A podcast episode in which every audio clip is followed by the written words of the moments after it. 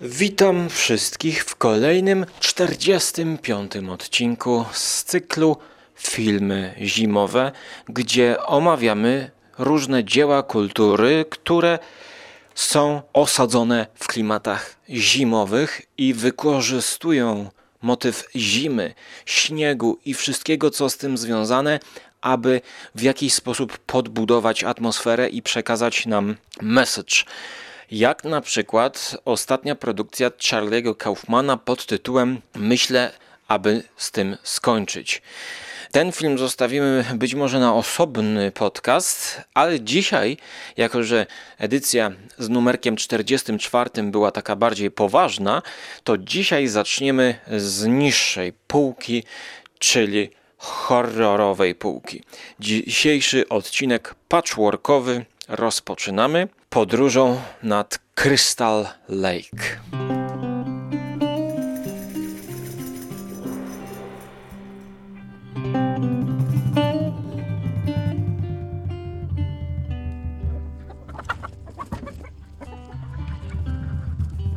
Patchworkowy, bo będzie dzisiaj właśnie wstawka nagrywana 4 stycznia 2021 roku i będzie też wstawka nagrywana na początku roku 2020.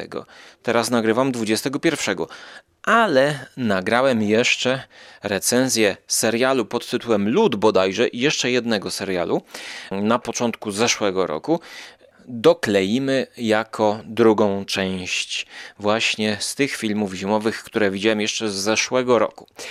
Mm, właściwie teraz e, początkowe filmy to są dwa filmy krótkometrażowe, a powiedziałbym średniometrażowe. Gdyż zanim przejdziemy do filmu zimowego pełną gębą, to trzeba powiedzieć Wam o dylogii. Nie wiem, czy się z nią zetknęliście. Ja się zetknąłem przypadkiem właśnie przeglądając e, YouTube w okresie Halloweenowym e, w październiku. Okazało się, że algorytm polecił mi film z 2017 roku pod tytułem Never Hike Alone w reżyserii niejakiego Vicente Di Santi, który notabene sam Santi występuje w roli Jasona Voorheesa właśnie w tym filmie Never Hike Alone, który miał ogromną ilość odsłon na YouTubie, ponad milion. To niewątpliwy sukces.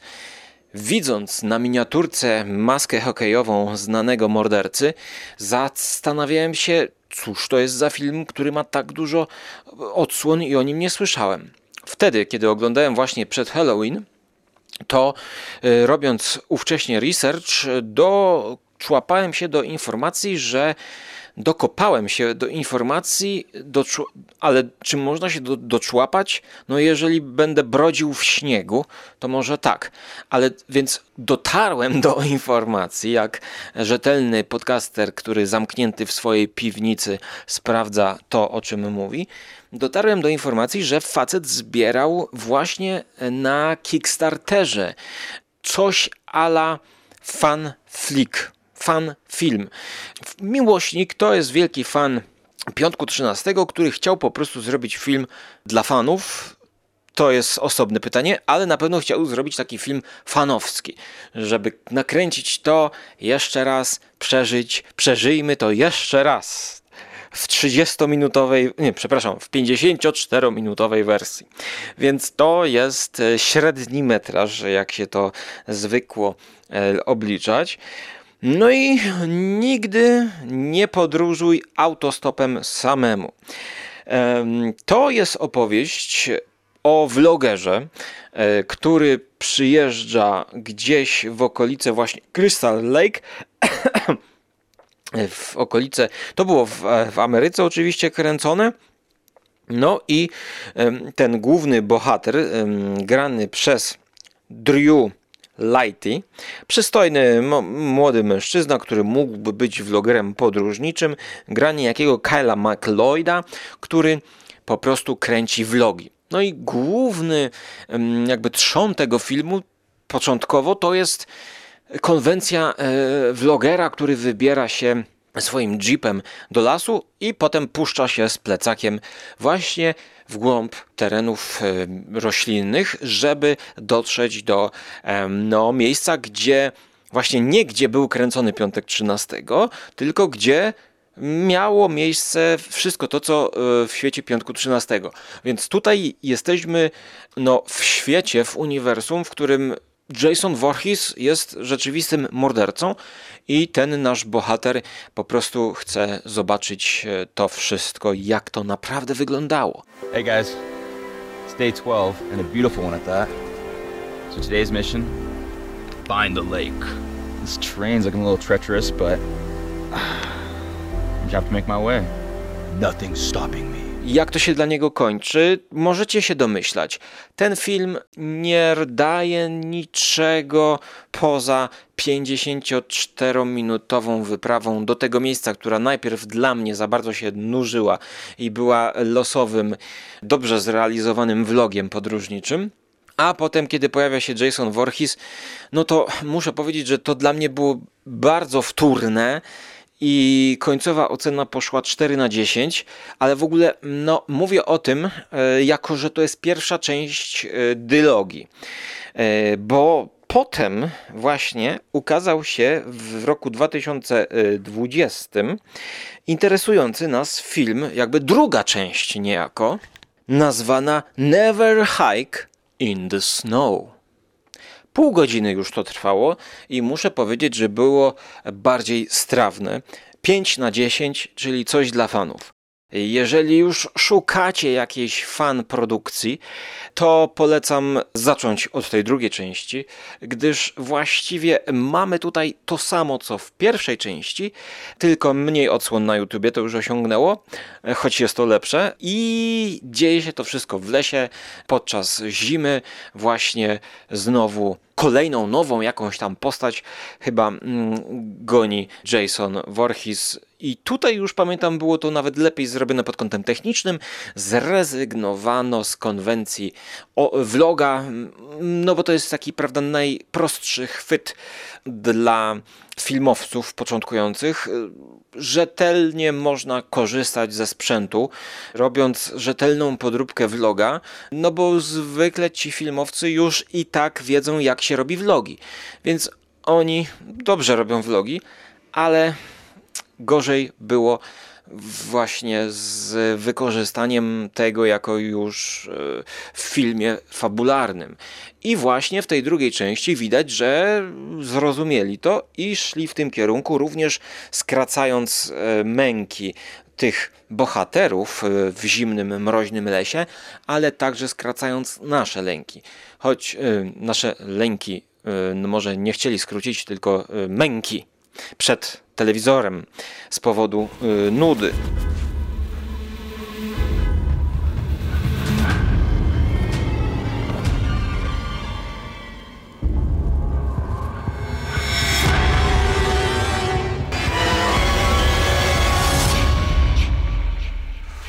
Shit.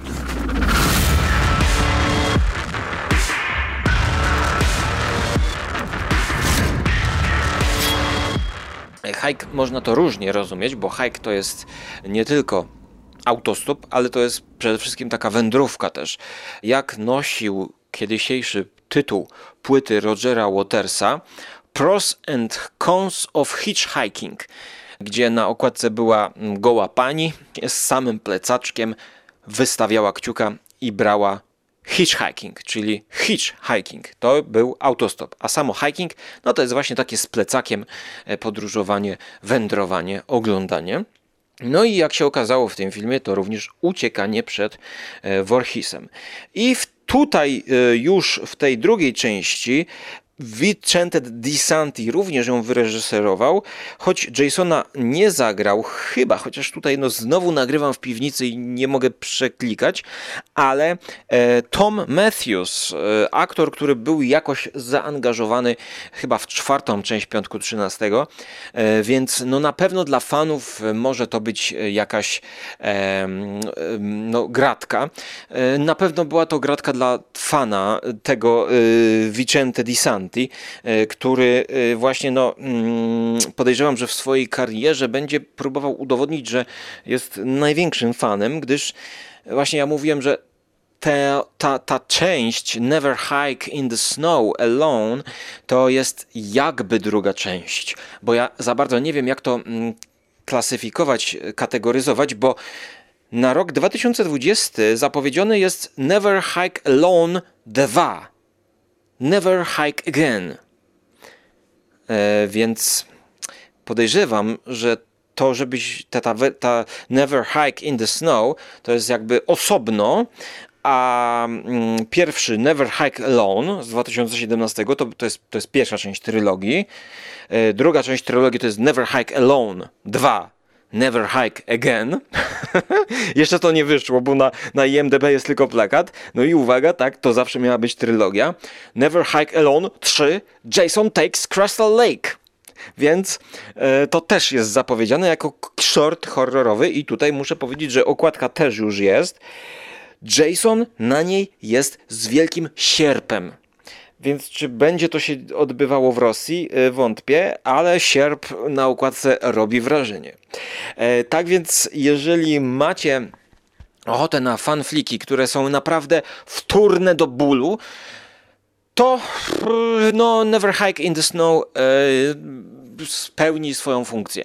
E, ja jakoś tak powiem wam, no nigdy w życiu nie trafiłem na coś takiego, co by mnie e, bar... albo może parę razy trafiłem, ale już zapomniałem, ale pamiętam, że kiedy miałem taką lekką jazdę na Władcę Pierścieni, to, to trochę oglądałem tego w internecie i e, no mam, mam wrażenie, że bardziej na tych produkcjach bawią się podczas kręcenia. Nawet nie chcę mówić właśnie, że podczas kręcenia się oni bawią, bo ja dobrze wiem, jaka ciężka robota jest y, na planie podczas kręcenia, ale oni się bawią lepiej już podczas oglądania tego niż przeciętny widz.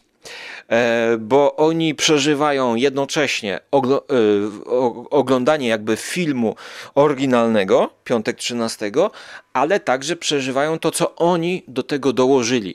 Czyli wtedy jak oglądamy taki fan flick, który sami nakręciliśmy, to wtedy e, no, jest podwójna imersja, bo my odwołujemy się do czegoś, co znamy, ale jednocześnie patrzymy sami na, na siebie i sami um, obserwujemy siebie w wykreowanej e, sytuacji i, i wtedy wcielamy się niejako podczas oglądania w to, co nakręciliśmy.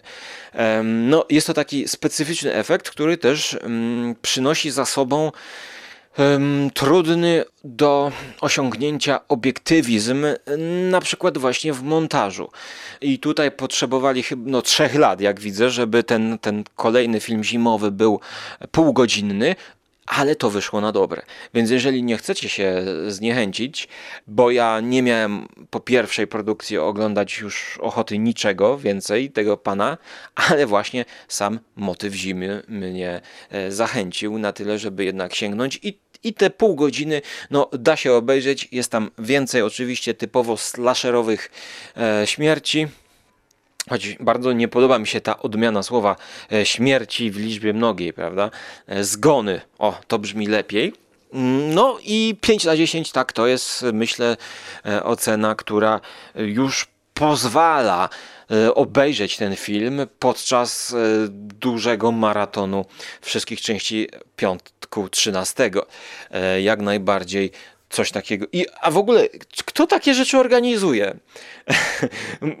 nie wiem, e, fani Piątku 13, fani Halloween, czy wy organizujecie takie właśnie maratony ze znajomymi? Bo ja tak mówię, mówię przez te 10 lat podcastowania o tych maratonach, a zorientowałem się przed sekundą, że ani razu nie uczestniczyłem w takiej imprezie. No, coś tu mi nie gra. Pamiętam, e, raz zorganizowałem taką imprezę w domu kolegi Tomka Kowalskiego, e, gdzie ściągnąłem piłę mechaniczną teksańską Toba Hoopera. I to powtarzam i będę powtarzał, że to był wyczyn na ówczesne czasy, bo ściągałem e, no 14 dni prawie, to tak 10 dni ściągałem film i to ten film się ściągał że cały czas komputer był włączony i on się ściągał. Się ściągał, ściągał, ściągał, ale za każdym razem jak patrzyłem, że tam procent się powiększył, no nie wiem, to było bardzo dawno temu, to było jak weszły mm, internety, to było chyba na kazie ściągane, ale jak się ściągła ta teksaska masakra, panie, tego nigdzie, nigdzie żaden nie obejrzał, żaden nie oglądał w szkole. Potem legenda, wszyscy mówili, no to widziałeś, a teksaska masakra, a potem zrobili remake, no i to przestało być aż tak bardzo sexy i tak bardzo niszowe. Ale teraz kończę już właśnie tę część e, odcinka i będziemy się konwertować do starszego skóry, który tak w montażu skróci to, co nagrał, bo tak jak e, słuchał, to tak bardzo tak już ledwo co, ledwo co mówił, więc teraz poziom troszkę zejdzie w dół napięcia i emocji, bo filmy też będą mniej emocjonujące. A mogę też już troszkę zapowiedzieć, zatisować, gdyż jestem w trakcie oglądania niezwykle ciekawego dokumentu o Finlandii, gdzie jest bardzo zimno i temperatury sięgają do minus 40 stopni na jeziorze, a mimo to facet wykombinował e, domek na płozach, w którym można przespać. I obudzić się na drugi dzień. Tak, tak, bardzo ciekawy dokument na Domo Plus jeden z moich ulubionych kanałów obok Kuchni Plus. Kocham. E, No i mam też ciekawy francuski film, właśnie mm, zimowy.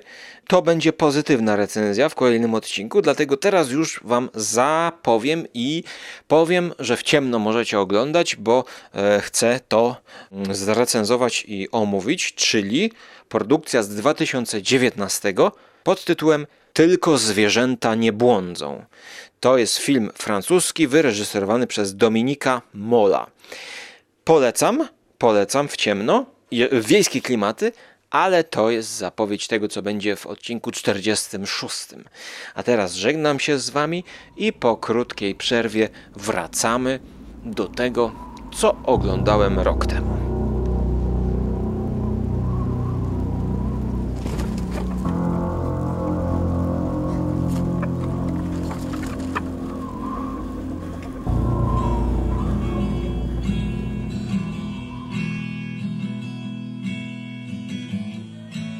Ale zanim przejdziemy do drugiej części audycji nagranej na początku roku 20, to przypominam w ogłoszeniach tutaj e, podcasterskich, że jeżeli podoba Wam się ta seria, e, to możecie wspierać audycję skóry na, na serwisie Patronite pod hasłem Audycja z Kury.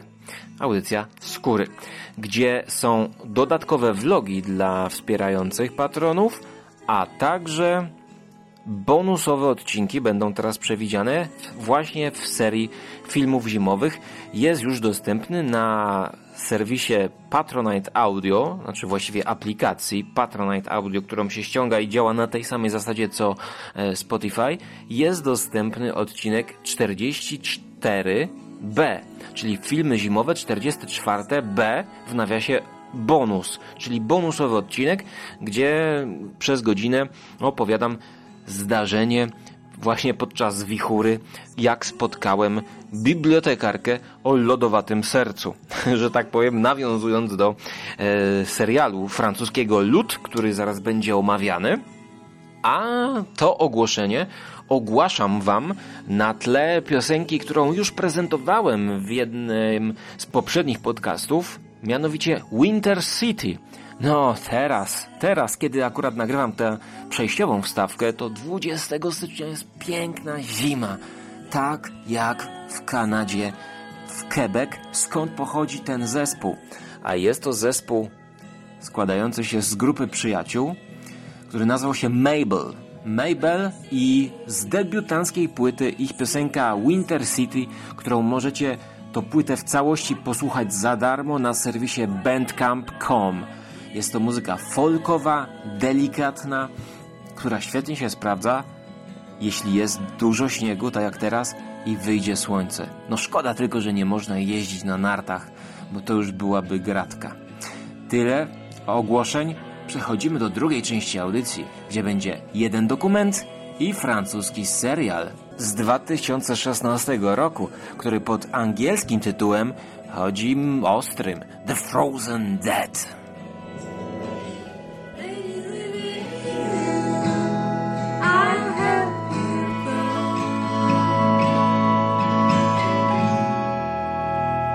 Serial sześciodcinkowy francuski Lód oraz dokument z 2012 pod tytułem W poszukiwaniu lodu, a właściwie pościg za lodem w pościgu. Nagrywam to 25 kwietnia.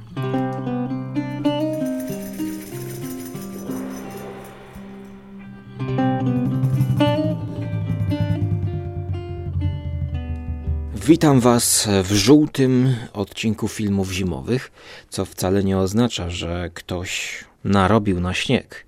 Żółty, dlatego że jesteśmy w mojej piwnicy, e, dokładnie w piwnicy u rodziców. Jest to dosyć higieniczna piwnica, jest tu spokój.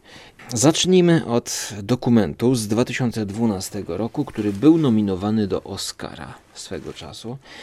Jeff Orlowski, mm, reżyser, e, opowiada o fotografii, który od dziecka chciał być naukowcem, ale zobaczył, że nauka opiera się na wykresach, nudnych, matematycznych obliczeniach. A on chciał dać ludziom coś, co unaoczni im jego odkrycia, co będzie widoczne i zrozumiałe dla każdego, kto zdjęcia zobaczy. I zaczął parać się y, fotografią scen zimowych, głównie lodu. lodu. Lód go interesował. No i e, chyba po to, znaczy no nie wiem, nie chcę tutaj o złe intencje posądzać, bo od samego początku film sprzedaje nam tezę i przekonuje wszystkich, że globalne ocieplenie ma miejsce. Pomimo, że ta teza jest przez cały sens udowadniana, pokazywana. Troszkę nam w twarz się tym rzuca. Ja nie chcę wchodzić w to, bo szczerze mówiąc, mnie to nie interesuje. Dla ułatwienia tej dyskusji, tego podcastu, powiem, że mnie nie interesuje czy globalne ocieplenie postępuje, czy nie postępuje, czy to fakt, czy nie fakt. Tutaj wypowiedzi naukowców e, wszystkie są, jako że nikt się nie sprzecza z tym, że postępuje. Czasami się sprzeczają, e, co jest powodem tego ocieplenia. Ale Dlaczego o tym mówię? Dlaczego? Dlatego, że wydaje mi się, że ten dokument zaprzepaszcza fascynujący temat. Właśnie fotografię lodu, gdyż podejrzewam, że aby no, jakoś zarobić na życie, to ten fotograf musiał wymyślić jakiś projekt, właśnie pokazujący, e, właśnie, no, żeby to można było dofinansować, żeby to miało jakiś oddźwięk, e, choć oczywiście też nie posądzam go o złe tutaj mm, przesłanki. Mm, niewątpliwy jest, jest to fascynat tego ocieplenia. To znaczy wielokrotnie mm, podczas filmu mówi, że powołuje się, że za 20 lat to będzie po prostu mm, kolejne pokolenie miało pretensje do, do, niego i do wszystkich. Kiedy jego córki zapytają go, co robiłeś ojcze, kiedy było to globalne ocieplenie? Kiedy wszyscy o tym mówili. Ja chcę odpowiedzieć im, robiłem wszystko, co mogłem. A co on mógł zrobić? Otóż on zabrał aparat, a właściwie dużo aparatów. E, wynajął jakiegoś gościa, który się zajmuje elektroniką, e, gdyż koncepcja była taka, żeby postawić e, kilka aparatów w kluczowych miejscach tuż obok lodowców, zarówno na Alasce, jak i na Islandii, jeszcze tam na Grenlandii, północna półkula. Katar mnie bierze. E, pomimo ocieplenia bądź jego braku właśnie. E, I żeby te aparaty cykały fotki co jakiś czas przez, przez kilka lat bodajże. I on osiągnie wtedy właśnie unaoczniony proces topnienia i poruszania się lodowca i topnienia.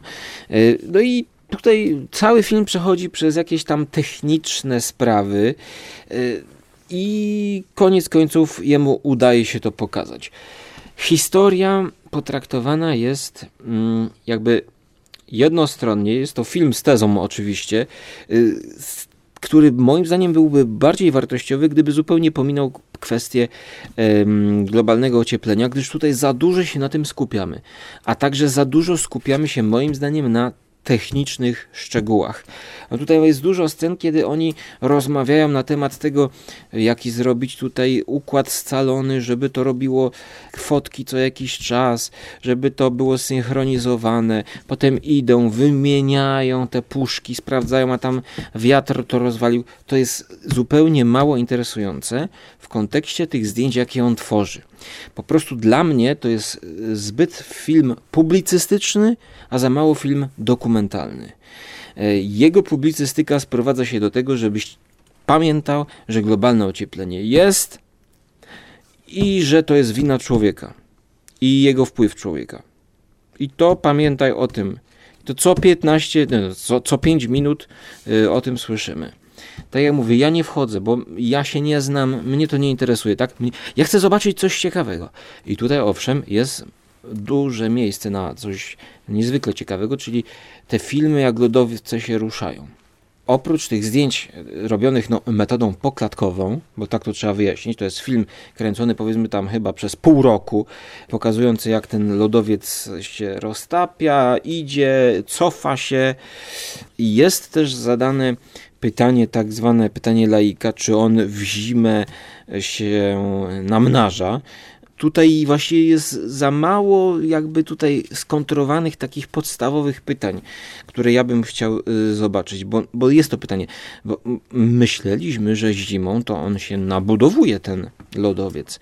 No tutaj jest jakiś inny naukowiec, który mówi, że to jest właśnie zimą pokazane, że on tutaj zimą się roztapia. No dobrze, ale to są jakieś inne.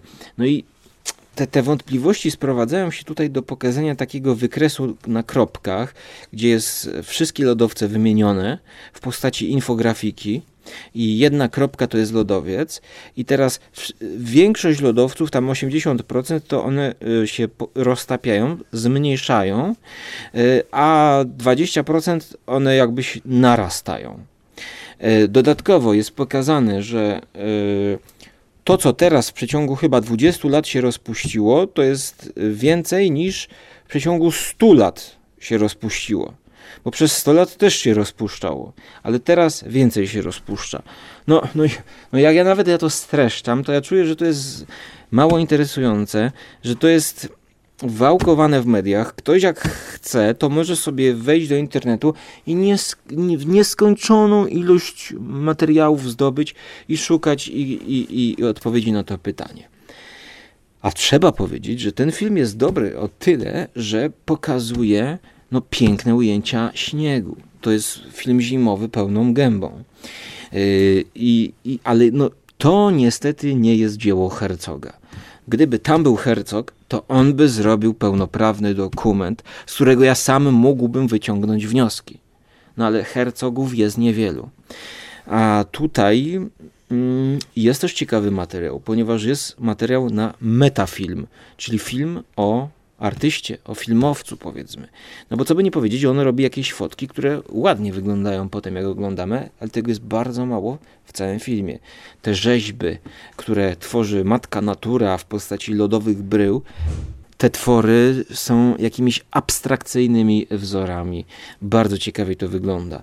Momentami przypominało mi to e, figury malowane przez e, Beksińskiego, e, a także. Mm, Och, nie pamiętam teraz tytułu obrazu. Taki, taki obraz klasyczny, który nawet na języku polskim był omawiany. Taki fantastyczny obraz z taką wyspą tajemniczą i, i łódką.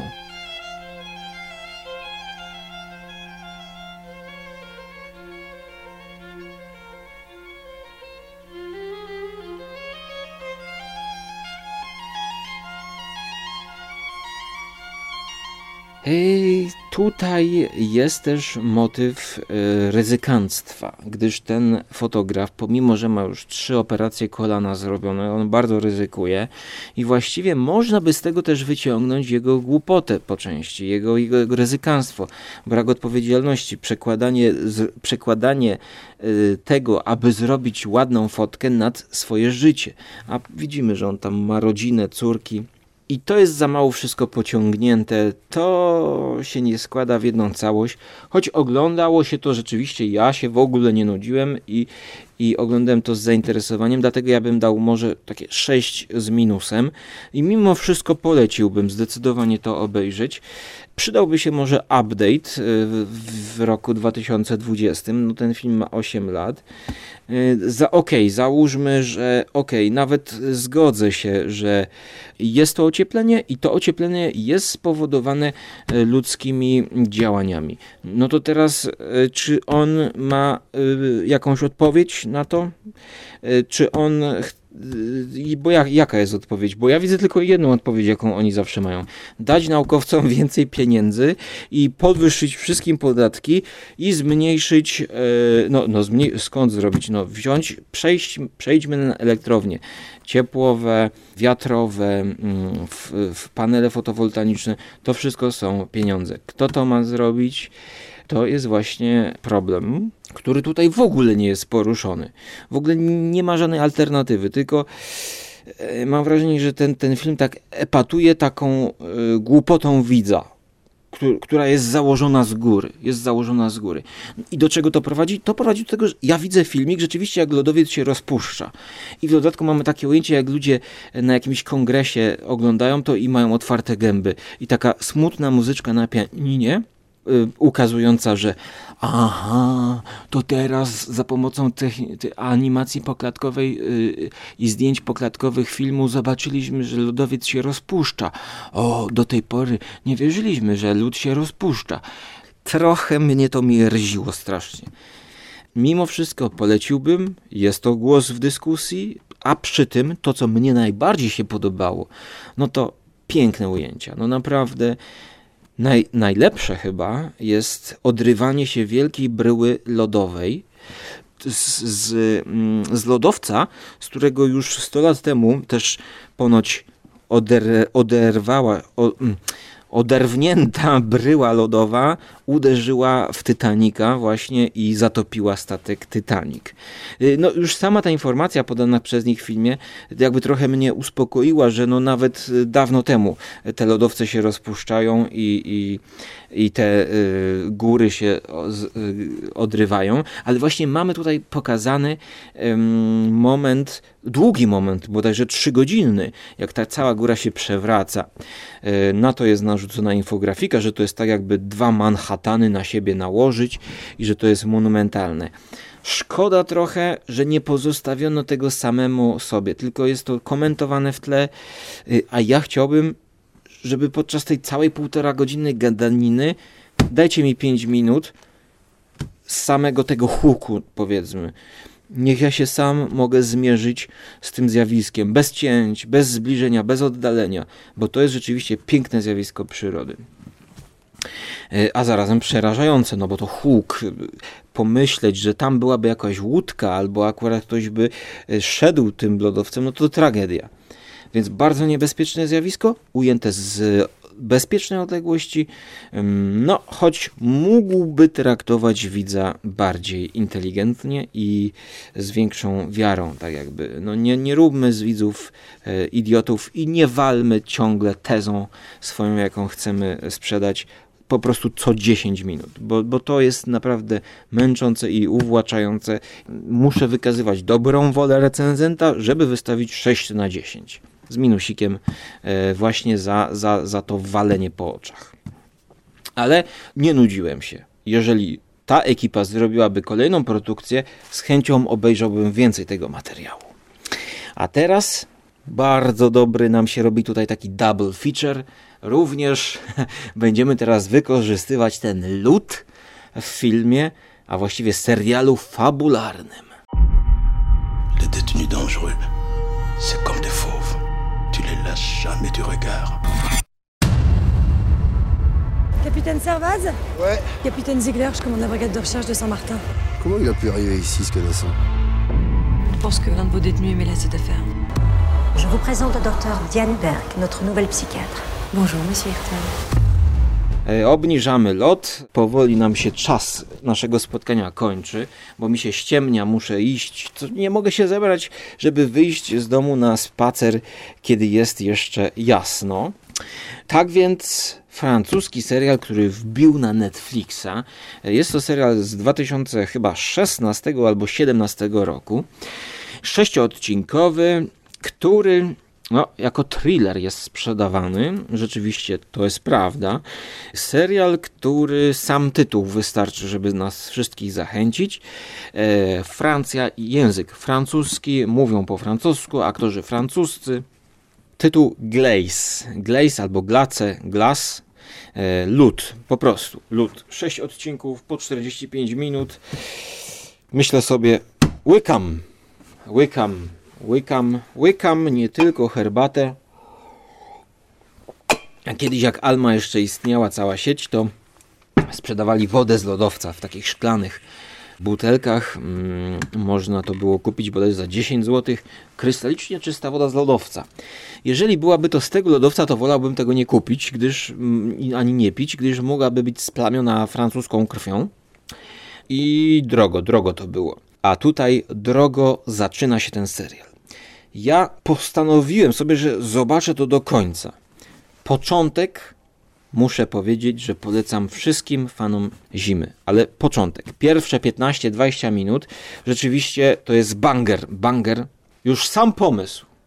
Hubert Spandowski recenzował w serii Moje seriale e, Valhalla Murders, które mnie no, zupełnie nie wciągnęły. On wychwalał, że tam wolne tempo y, wcale nie przeszkadza i że jest, y, powoduje klimat. Ja powiem, że nigdy wolne tempo mnie nie, nie, nie przeszkadzało. No, no, wolne tempo nie jest dla mnie wyznacznikiem tego, czy coś mnie będzie nudziło. I tutaj rzeczywiście zapowiada się coś ala takie wolne tempo. Jednakże, zanim przejdę do minusów, to pierwszy odcinek pokazuje nam zbrodnię. Detektyw, gra go aktor francuski urodzony w 58 roku, który przyjeżdża do małej wioski, do małego miasteczka we Francji. Tam czeka na niego jakaś pani prokurator, którzy znają się, i młoda detektyw. Mm, Gra ją aktorka urodzona w 1985 roku. E, więc mamy tutaj takiego starego wygę, aktora, który, y, znaczy detektywa, który w czerwonej kurtce wszędzie chodzi, jest bardzo dobrze widoczny na, na, na, na śniegu. No i y, ubrana tak na granatowo stonowana brunetka, pani detektyw, która będzie brała tę sprawę. A co się stało? Otóż na wyciągu, gdzie wjeżdża się gondolą, zabito kogoś. No i my tam wjeżdżamy. Piękne ujęcia. Z góry widać tą gondolę, pełną mgły. Dopiero będziemy rozglądać się po tym terenie. Zobaczymy ten teren, jak wyjedziemy na górę. Wyjeżdżamy na górę, a tam jest pełno mgły. Jeszcze go nie widzimy, więc napięcie jest. Chcemy zobaczyć, gdzie będzie się toczyć akcja, e, gdzie ten serial się pojawi, e, gdzie ten serial będzie trwał i to napięcie jest dobrze stopniowane. To się wciąga, to jest, to jest piękne. I nagle, nagle okazuje się, że zabito tam konia. Jest pocięty jakiś koń y, z tą jakąś taką grzywą gdzieś tam w tle. Myślę sobie, pokażcie go więcej. Trochę tak jak w True Detective. No chyba budżetu zabrakło, żeby to pokazać. Gdzieś jest rzeźba tego konia, tak jakby ułożony. Nie wiadomo, czy to jest rytualne morderstwo, czy ten koń jest przybity na krzyżu, tworząc taką szkarłatną rzeźbę. I to jest przyczynkiem do e, śledztwa, którego nasz stary wyga detektyw nie chce brać, no bo to zwierzę, zwierzę zabili, to, to, to, to jego to nie interesuje. Poza tym on ma swoje problemy obyczajowe e, w innym mieście, a w mieście, do którego przyjechał, jest jakaś jego była. Nakładają się na to właśnie takie mm, romanse. E, Jest jakaś kobieta, z którą on ma jakiś stosunek nieuregulowany. E, Ona mówi temu detektywowi, że jest w ciąży. Chyba ze sobą kiedyś byli. Ona ma nowego partnera.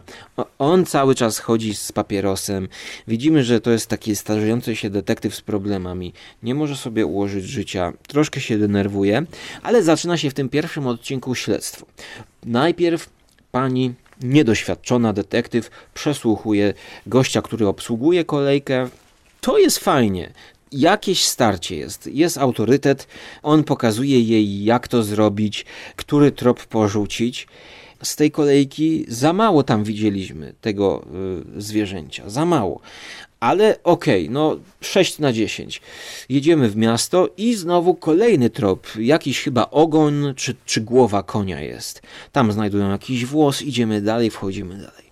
Pierwszy odcinek mi się bardzo podobał, ale brawurowo twórcy w drugim przeszli z tej sprawy dziwnej, no bo morderstwo konia, znaczy no morderstwo, no właściwie zabicie konia, które jakoś musi się wiązać z morderstwem e, człowieka, żeby to pociągnąć dalej. Brawurowo moim zdaniem rozmyli napięcie, rozrzedzili to. Mam bardzo dużo zarzutów do tego. Bezsensowne, powolne tempo. Skrócić to po prostu o cały odcinek, dlatego że nie ma tu napięcia. I najgorszym grzechem tego serialu jest to, że czołowa czarna postać, morderca, mm, który jest jak Hannibal Lecter, zamknięty w, w jakimś szpitalu dla obłąkanych, e, wiecie, na wzgórzu, zima. No to, to jest zimowy serial, o ile oni są na wzgórzach i w górach. Jak schodzą niżej, no to troszkę takie klimaty jak Alaska Time. E, Wiecie, no na Alasce wyjdziemy w wyższe partie, śnieg jest, na dole w mieście jest tego mniej. I to jest to samo tutaj w tym serialu. Il a toujours une longueur d'avance. Il est si effrayant. Ça fait dix ans qu'il est enfermé. Il sortira jamais. Pourquoi il s'en prendrait à un animal alors que son truc à lui c'est les femmes Tu ne me demandes rien Te demander quoi Hannibal Lecter to była postać, że jak ktoś wchodził do celi, groza była największa. Tutaj stary dziadek siedzi, zabił jakąś kobietę. Właściwie on w ogóle jest, on w ogóle nie jest niebezpieczny. Za każdym razem, kiedy ktoś do niego przychodzi, porozmawiać z nim, to odwracają się w ogóle y, hierarchie. Dlaczego stary dziadek, morderca, rządzi nimi wszystkimi? No bo on ma jakąś listę nazwisk ludzi, którzy coś zrobili złego.